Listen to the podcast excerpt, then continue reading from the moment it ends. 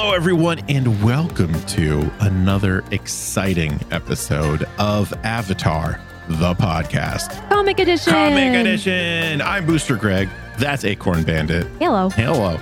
And we are down to the final episodes of the comic coverage involving Team Avatar. I can't believe it. I can't even. I was just thinking about this the other day. We have probably what, four episodes? We have three comics plus the recap. Uh huh. At least four episodes. And then we're done for now with the Yep. original Team Avatar. Oh man, when you put it like yeah. that, I know. it is a reminder we got so much extra story following our original Team Avatar friends. But you're right, it's all about to come to an end. Yep. Up until, I mean, if they put out some new stuff, which it sounds like they are. So we'll get a nice little revisit later down the line. But as far as the original content goes, This is it. this is it. So everyone soak it in, get ready.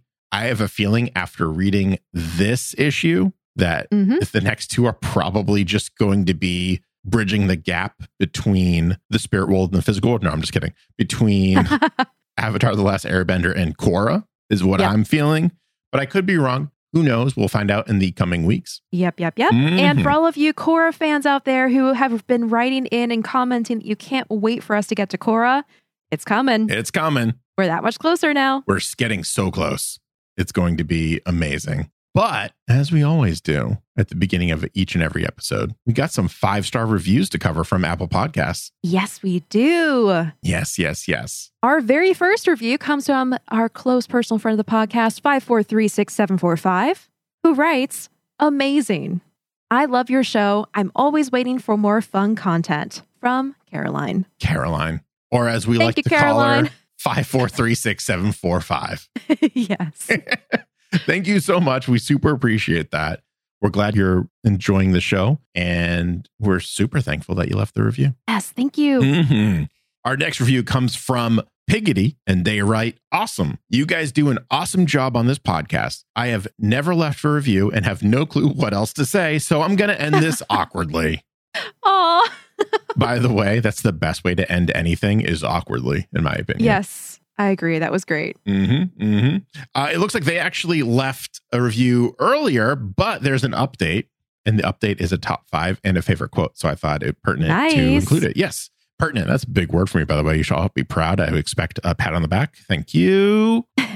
Anyways, their top five is Iroh at number one, number two, Zuko, three, Sokka, four, Suki. We don't get a lot of top five Sukis, I've noticed. we don't. I appreciate that. I do too. And Azula, because in Nice, parentheses, nice. she's a great character.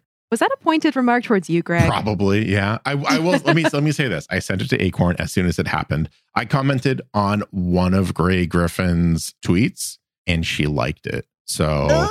if anyone wants to congratulate me on that as well, I would appreciate it. It's a big moment in my life. Yes. The voice acting queen has recognized you, Greg. the voice acting queen of my least favorite character in Avatar. The last, not my least favorite. That- That's going a bit too far, but still. Uh-huh. it was funny. It was a good time. Piggity goes on to write favorite quote by far, you miscalculated. I love Zuko more than I fear you. Uh-huh. Mhm. It shows the simple love versus fear leadership, philosophical differences between Zuzu and Azula and Iroh and Ozai. Yes. Very cool. Very, very cool. Such a good one. yes. So thank you for providing the quote and the top five. We super appreciate it. Yes. And the updated review as well. Thank you. Love when they come back and add to their thoughts. Yeah. Our next review comes from Boba Tea, Boba Tea Panda. Looks like that those are Yeah. the emojis. Yeah. That's what I would say. Absolutely. And this person says, Hi. And it looks like a, a diamond I think it's a I rock. I think it's supposed to be a or rock. a rock. Yeah. That would make sense because we have a rock, Mhm. a water drop, Mhm. a storm cloud, and a fire emoji. Mhm. They go on to write The podcast is awesome. My top four are Azula, Mai, Suki, and Katara. Keep going. And we have more rocks and thunderstorms and water droplets and fire emojis. Mhm. And then they say, Sorry if the spelling is bad. It was perfect. Yeah. Thank you. It's great. Absolutely awesome. And that is the final review for this week. We still have a couple more to cover next week. Can't cover them all in one week. We don't got the time for that. Time's a ticking here. The clock's going.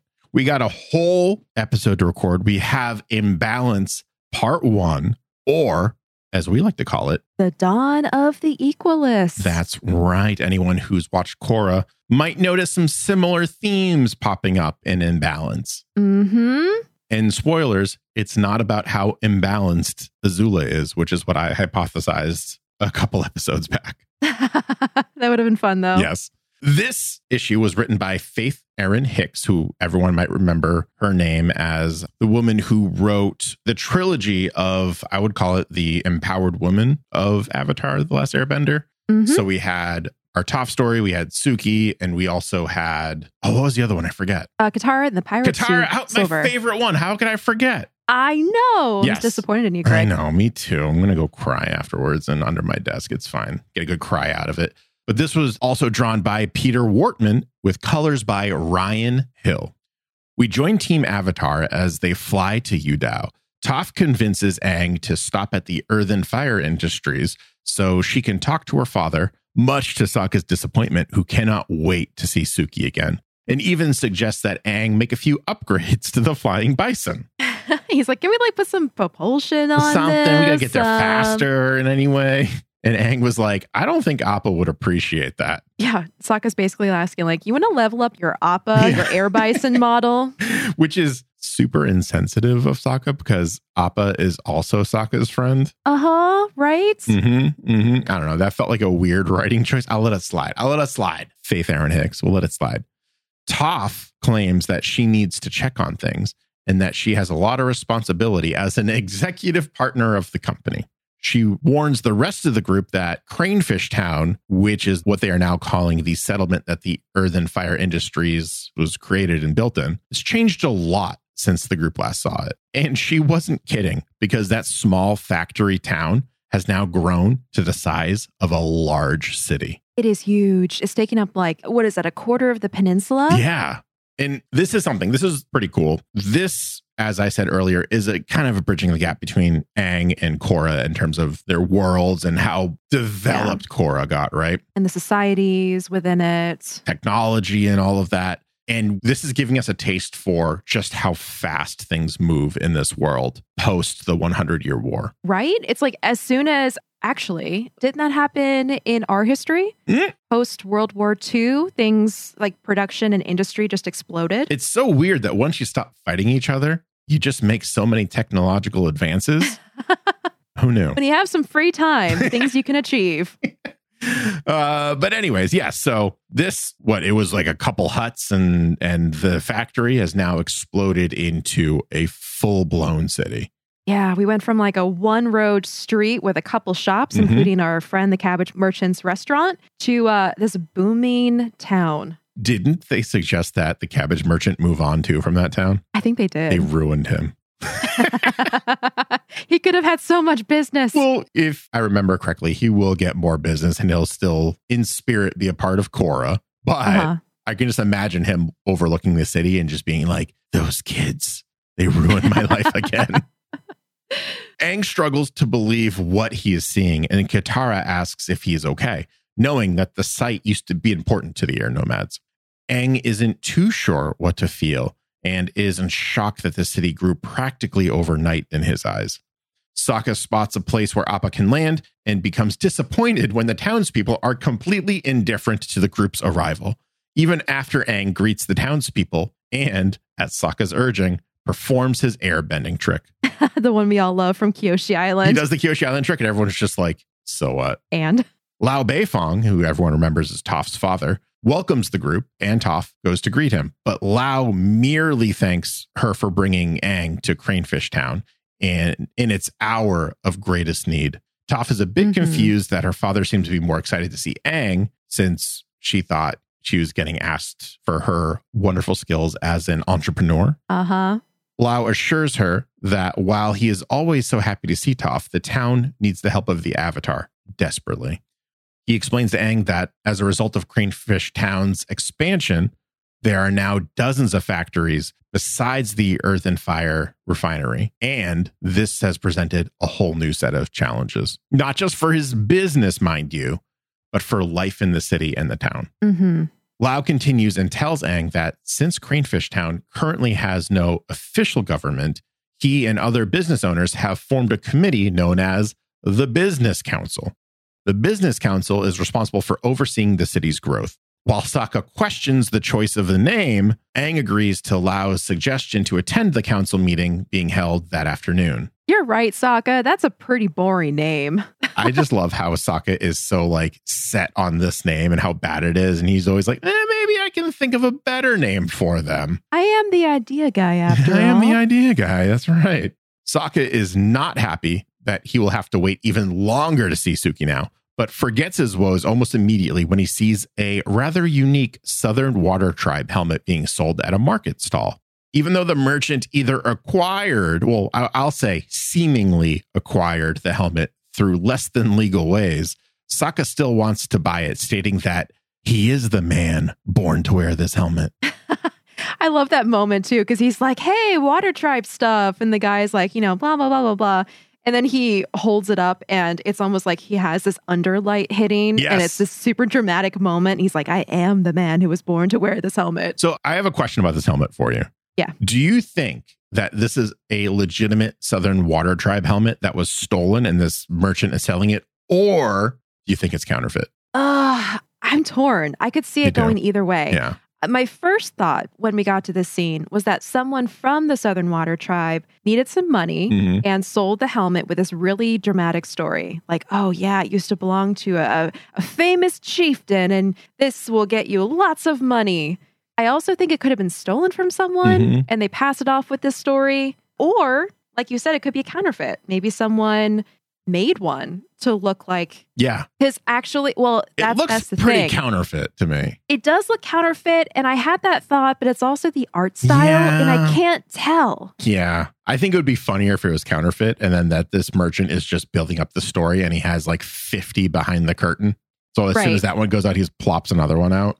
That would fit the vibe that we have Yeah. in, going on in Cranefish Town. yeah. It, it could go either way. We'll never know. Yeah. ever. Because as soon as Sokka calls over to Aang, and by the way, Aang is like, Yeah, you totally need to buy that, bud. Yeah. The merchant sees a brawl about to break out between a Mhm. gang of earthbenders and a gang of firebenders. So he hurriedly closes up shop. Like like a Western, a very Western vibes Yes. of like Very. shutting the shade, shutting the curtains, whatever, and being like, All right, bye, everyone go. No one's home. Yes. Aang attempts to negotiate a peaceful end to this fight between the benders, which doesn't exactly go as planned because Toph kind of steps in and forcibly separates the two sides with a newly bended earth wall. This only provides like a second of peace, and then the two sides continue to fight.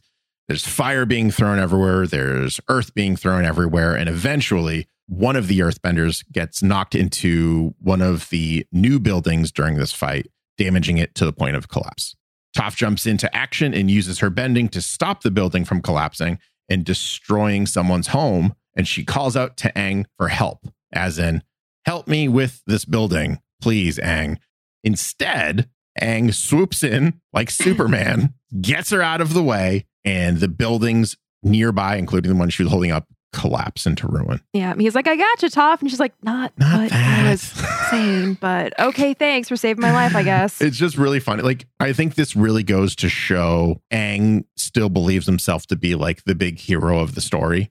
Because if Uh-huh. he stopped for a second to think about this, you'd be like, Toph has never once asked for help in a situation like this. yeah. She's she's got it. She's got it. Even if she doesn't got it, she's going to act like she's got it. You have to like read her body language essentially. hmm So he's like, oh, finally, I get to save Toph. And Toph's like, no, you dunderhead. yeah. So Toph clarifies that she wanted help, obviously holding up the building, but Aang replies that the building was already destroyed and whoever built it did a poor job in its construction. Mm. Aang and Toph return to Katara and Sokka to make sure that everyone is okay. They learn that both sets of benders escaped into the city while the siblings were helping everyone evacuate the collapsing buildings. Aang takes a moment to look over the devastation caused by the fight and wonders how many people lost their homes.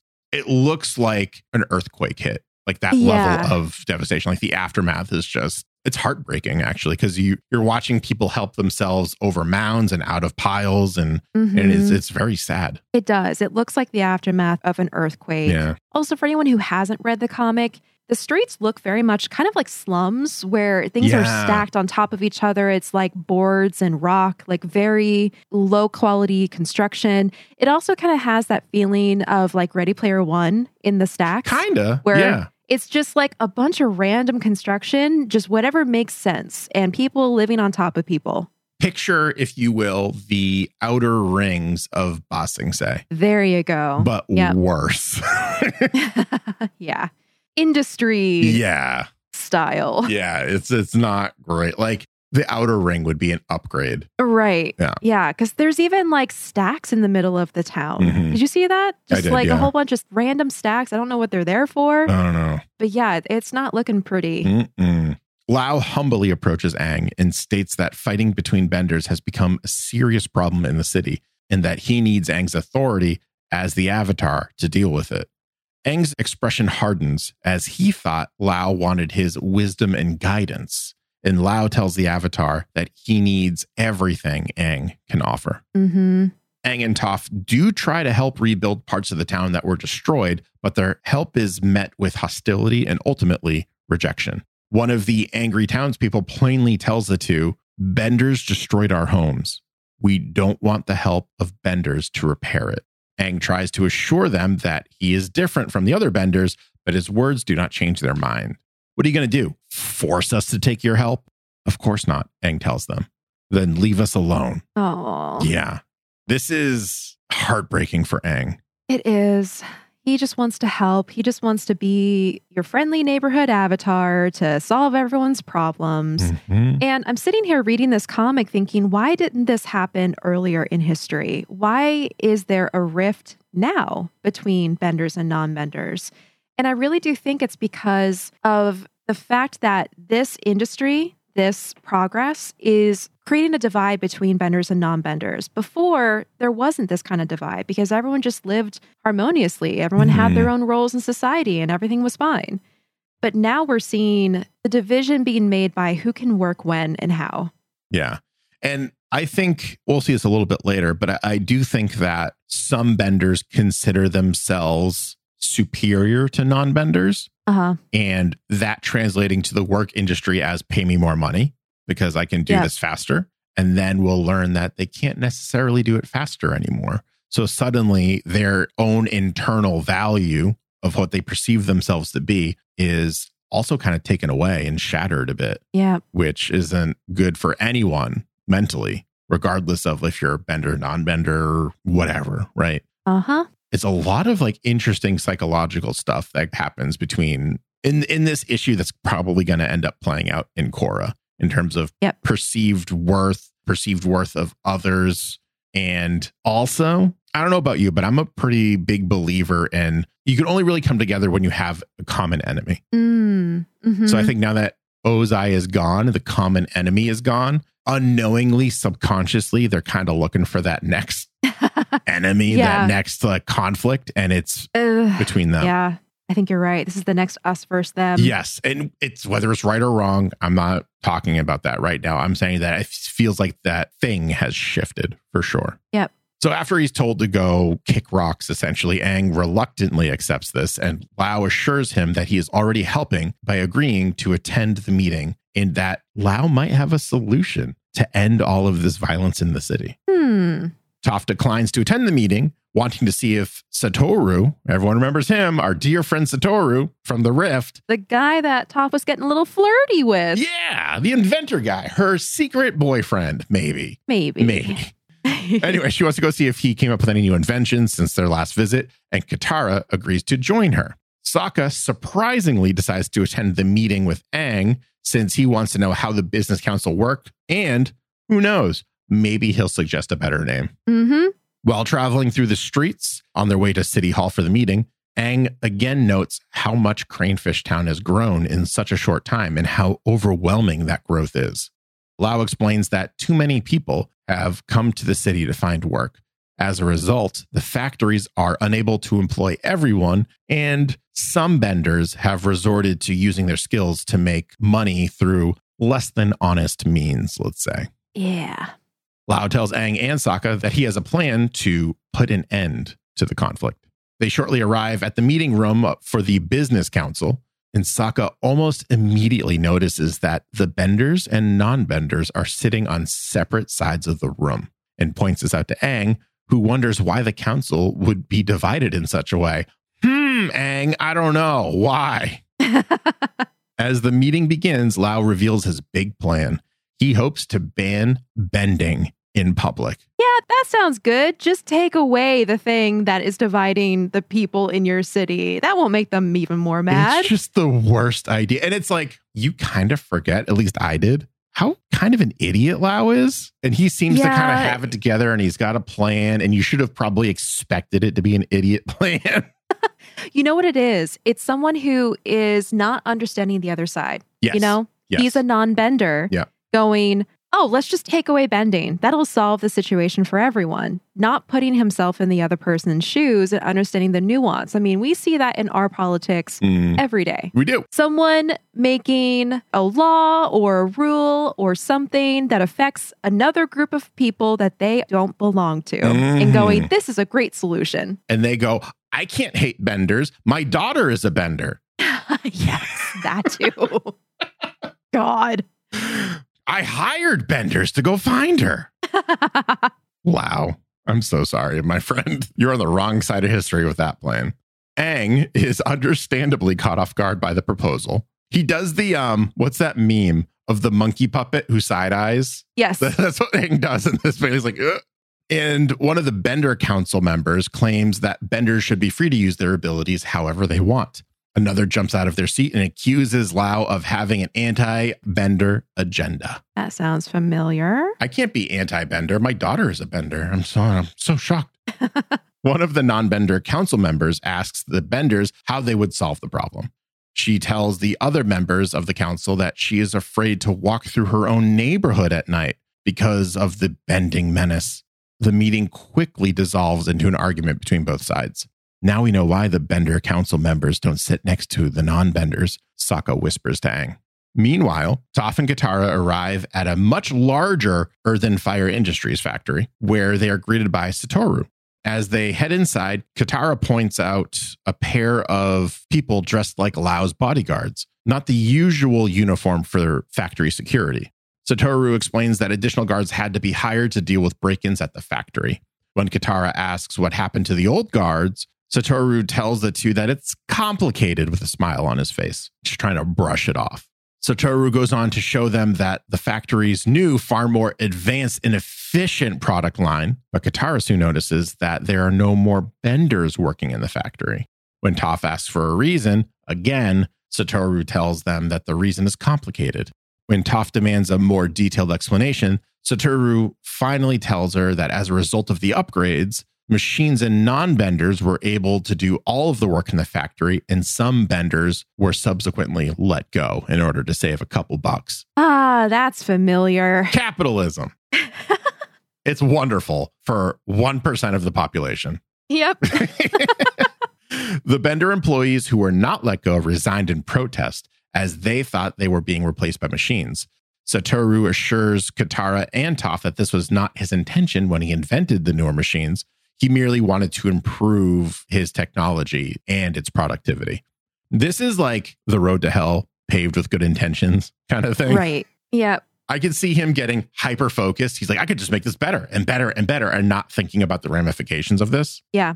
I will say this for the writing. They did a good job of writing the dawn of capitalism yes, in a naive way. You know, for sure. like nowadays, we are so used to how capitalism has destroyed so much of our culture and our society because it's making a buck at the expense of your workers, at the Yes. expense of all of these things. And meanwhile, Satoru was basically doing this, not realizing, but being like, it's efficient. This is great. Look at all the extra stuff we can do. yeah. He goes on to say that benders throughout the city have lost their jobs since other factories installed similarly productive machines, and that some benders now refuse to work for factories owned by non benders. This also explains what happened to the guards that we saw in the Rift. They were benders and they refused to continue working and protecting the non bender owned factories. Yep. Toph tells Satoru that she loves machines and that the other benders' dislike of these inventions is kind of crazy in her mind. She then, this is the best part of it, she goes, These are great. I don't know, they're all crazy. by the way, if any of these metal bend, I'll end you. She didn't say it like that, but that's basically how I read that. Yeah. That's my thing, Satoru. And I immediately was like thinking about our real world machines and how they just metal bend. yeah. Yeah. oh, Toph, you're out of a job very soon. We return to Aang, who is about to address the business council. He tells them that he will not support a ban on bending because it would just punish honest benders. But he also cannot ignore what is happening in Cranefish Town. He comes to the conclusion that the city needs a real police force, something to serve its citizens and establish law and order. A woman from the bending side stands up and agrees with Aang. She introduces herself as Liling and that she grew up in the area that Cranefish Town was built on. Liling reveals that she has a security team of benders recruited from Cranefish Town's population who could be trained as police officers. Aang asks about the size of her security team, and Liling admits that she doesn't have enough to police the whole city, but they could pass their training on to others. Lao asks that the non benders be included in, in the police force, and Liling agrees, but only after the police force has been established and violence in the city is dealt with. She's like, yeah, yeah, yeah, yeah. Later. That's not suspicious. No, yeah, yeah. It would be the dream to have non benders in this police force, but only after they've been trained properly and Only everything has been dealt with. Yes. Only after the police force has been established with benders only. Then we'll get around to the non benders. Meanwhile, Aang in the background, like, uh, is weird? I can't tell this is weird. This is weird? Despite this, Lao has doubts about the idea, but Aang doubles down and tells everyone that a police force is a logical way to protect the people of Cranefish Town. Liling thanks the Avatar for his contribution to the meeting, stating that Cranefish Town currently needs true leadership rather than unfair laws that punish honest people. She calls for a vote on Aang's proposal, and much to Aang's surprise, the entire council votes in favor of it.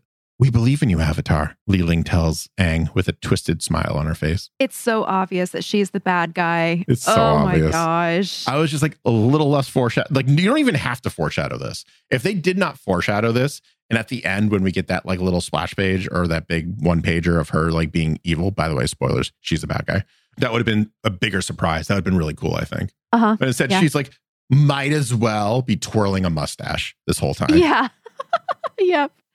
After the meeting, Sokka and Aang talk about the outcome of the meeting. And when Sokka realizes that they'll be staying for longer, he sends a messenger hawk to Suki asking her to join them I'm excited to see Suki in future issues now. because they have a opening in the party slot. So Yeah.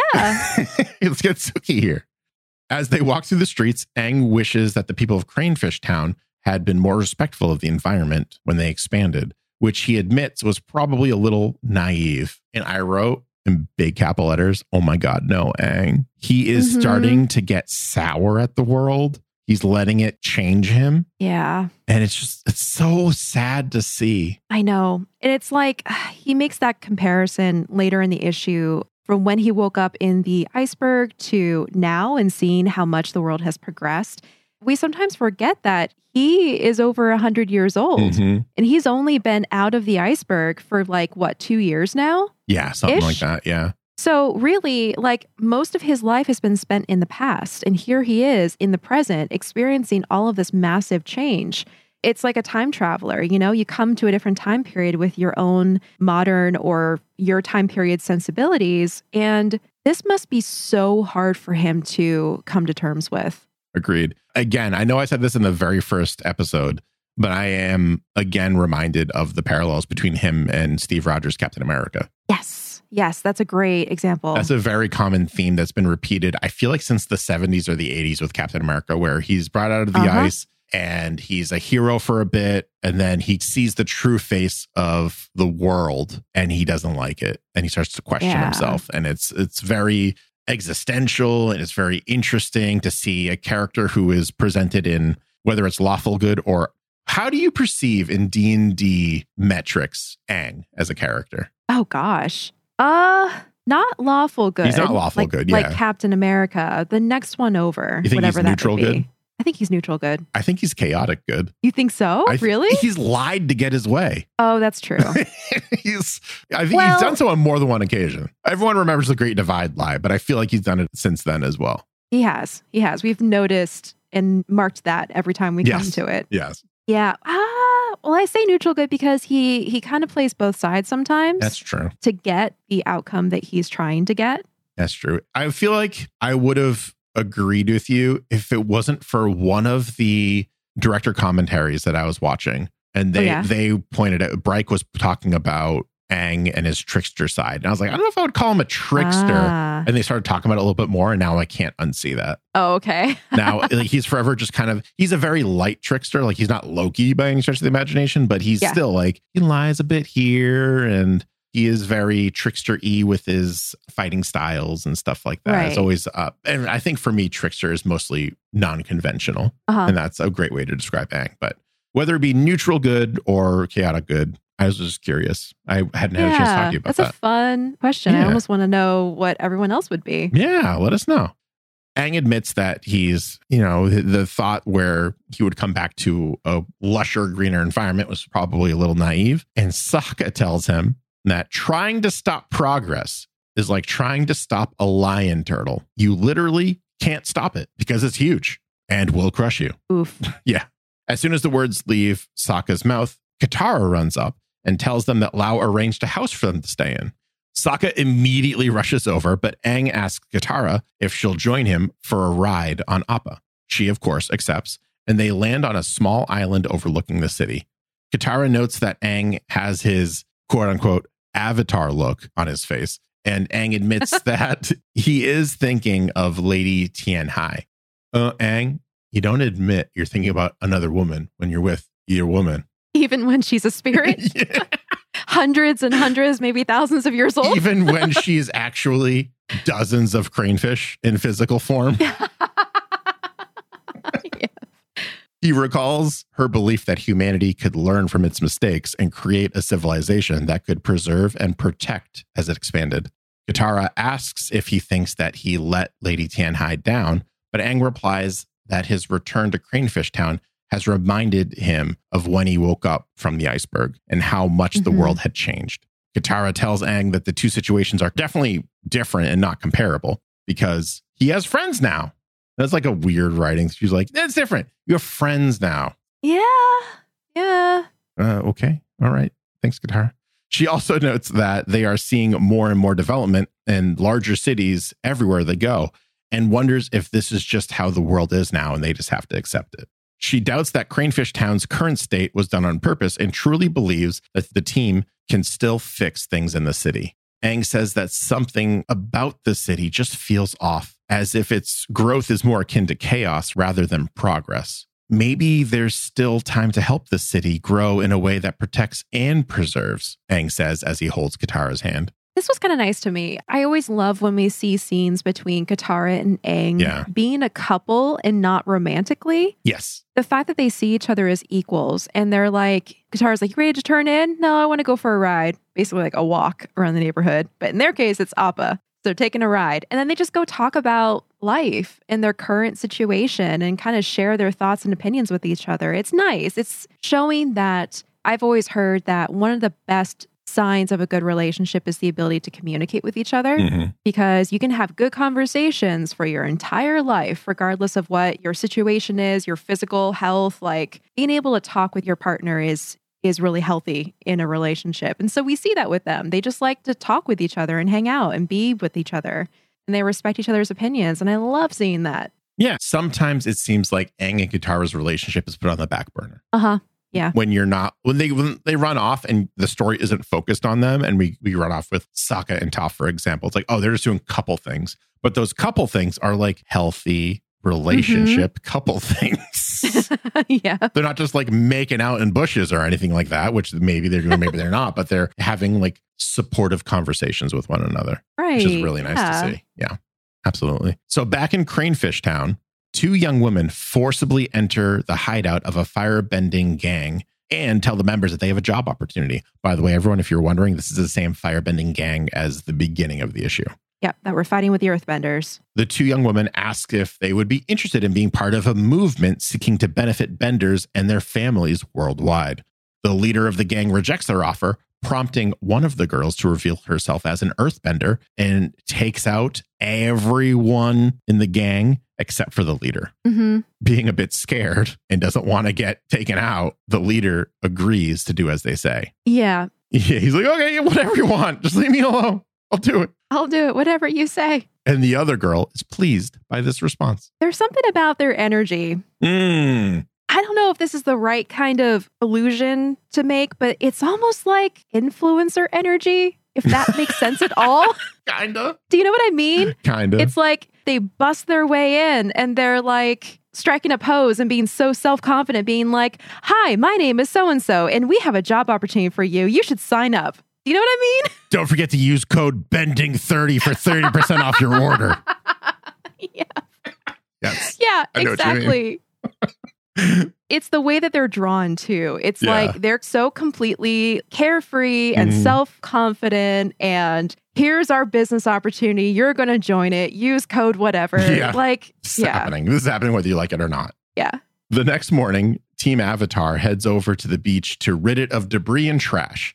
As they work, Aang is approached by two easily impressed firebenders named Lian and Shen. Oh, they're cute. They're so cute. Sokka is just as happy as Aang to see someone in the city who can still be impressed by the airbending trick with the marbles. hmm Though Sokka wonders if they would still be fans of his if they were non benders. Aang awkwardly replies that he hopes they would be, and Sokka agrees, jokingly claiming that he only hangs out with Aang to impress strangers. Or that time when he pretended to be the avatar. Or, yes, so he could either be the avatar or let people know that he knows the avatar. Exactly. Yeah. By the way, if anyone's wondering, Toph was a part of this beach cleanup, and her idea of cleaning up the beach was metal bending the debris into statues of herself. Yes, I loved that. The beach is just littered with metal Toph statues. yeah. With like nuts and bolts and, and like wrenches Yes. sticking out of them. it's so funny. It's so good. That night, Toph is awoken from her sleep by a clanking sound coming from the Earth and Fire Industries factory. When she goes to investigate, she discovers that one of the machines has been deliberately jammed. The machine explodes seconds later, alerting Satoru and the rest of Team Avatar, who rushes to the explosion. Don't worry, everyone. Toph survives. She metal bends a sheet over her to kind of shield herself from the explosion and uses her seismic sense to figure out that there were two people running away, guessing that these are the saboteurs responsible for all this. Greg, Yes, did you appreciate that seismic sense panel? I did. They very much Yeah. did. Yes. Thank you. Very different from the last time we saw it when you Mhm. complained. Yes. Oh man. uh, I don't. I blocked out the other one. To be honest. Yeah. I've forgotten. Yeah, the big red, like jagged oh lines. yeah, yeah, yeah. Thanks for reminding me, Acorn. You're welcome. Oh. Anyways, Toph and Aang chase the saboteurs, and when one of them tries to sneak attack the two, we see that they are a member of the same firebending gang threatened by everyone's favorite influencers. Aang leaves Toph to take care of this firebender, and he uses his glider to pursue the other. Aang manages to track down and trap the other saboteur, who is the gang leader, and traps him with his earthbending. Aang demands to know why he attacked the Earth and Fire Industries. Meanwhile, in the background a little bit, hmm the two influencers, I was calling them influencers, they were young women in my, it. but they're I love that they're sticking. forever influencers. The two influencers are hiding nearby, and the earthbender collapses the cliff that the leader of the firebenders was trapped on. Aang swoops down in an attempt to save his life. While the attempt is happening, we learn that this was clearly meant to silence him before he could reveal the big evil plan that he has been led in to know.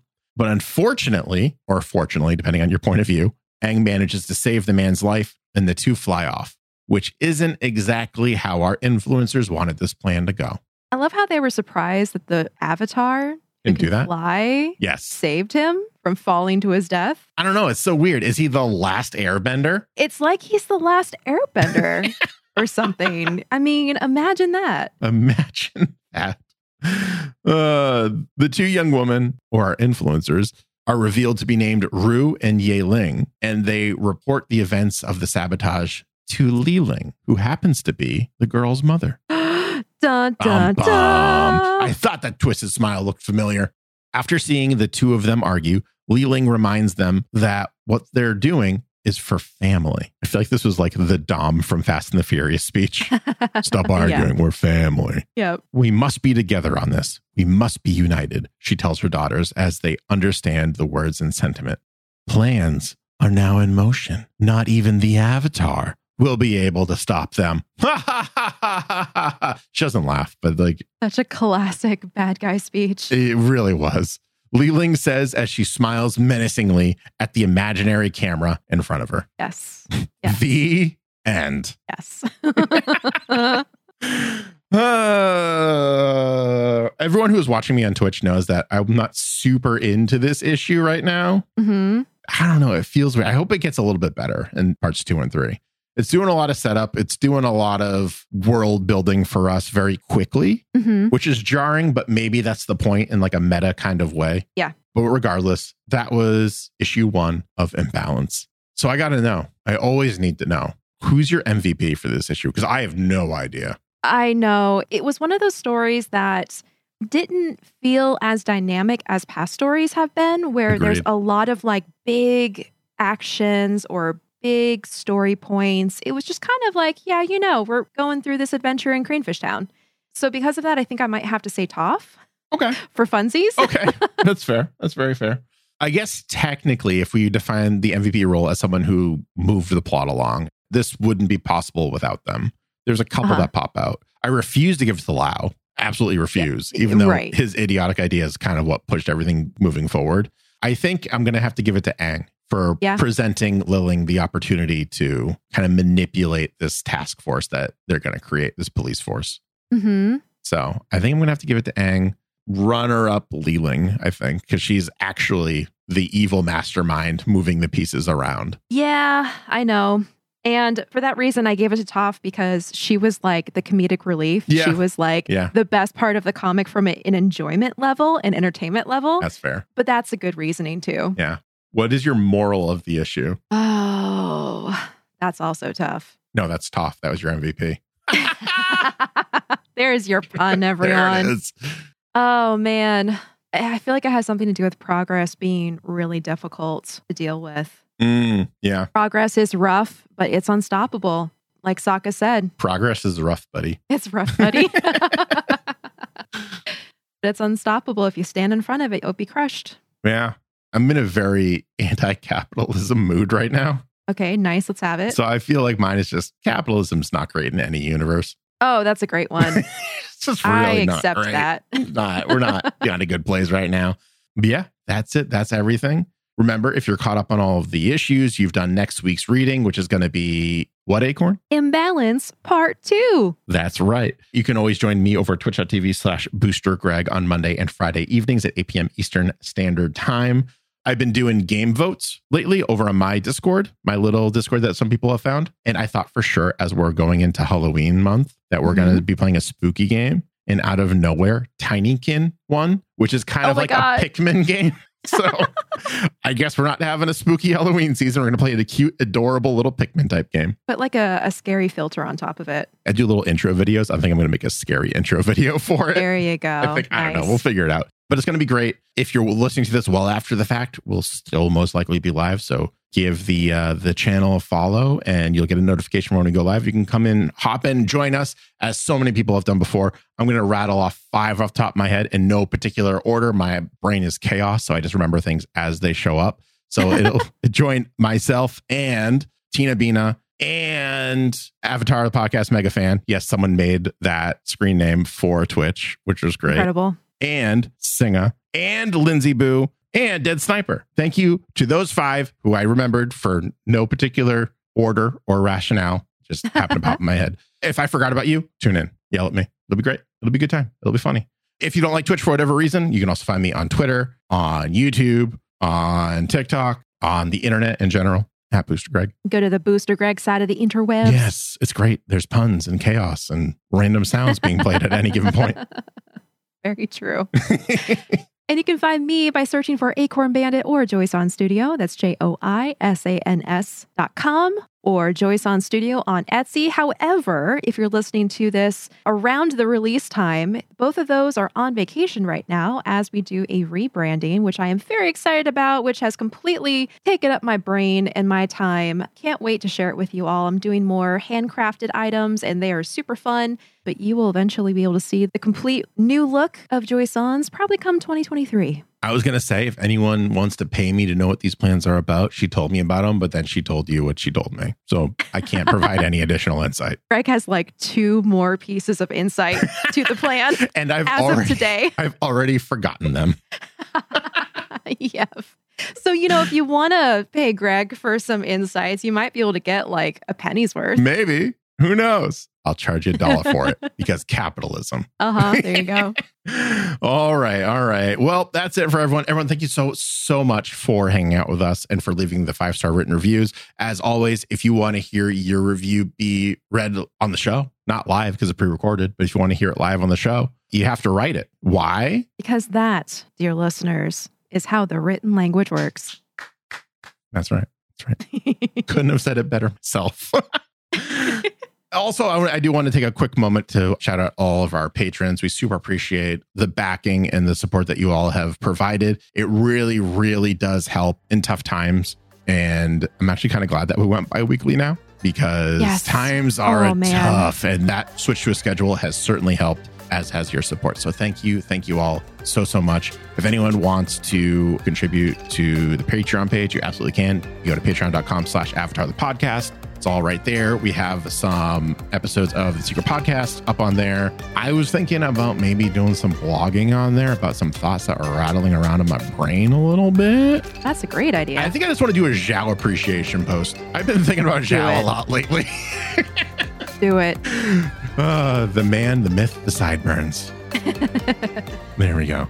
Everyone, thank you so much. We'll see you next time on Avatar, the, podcast.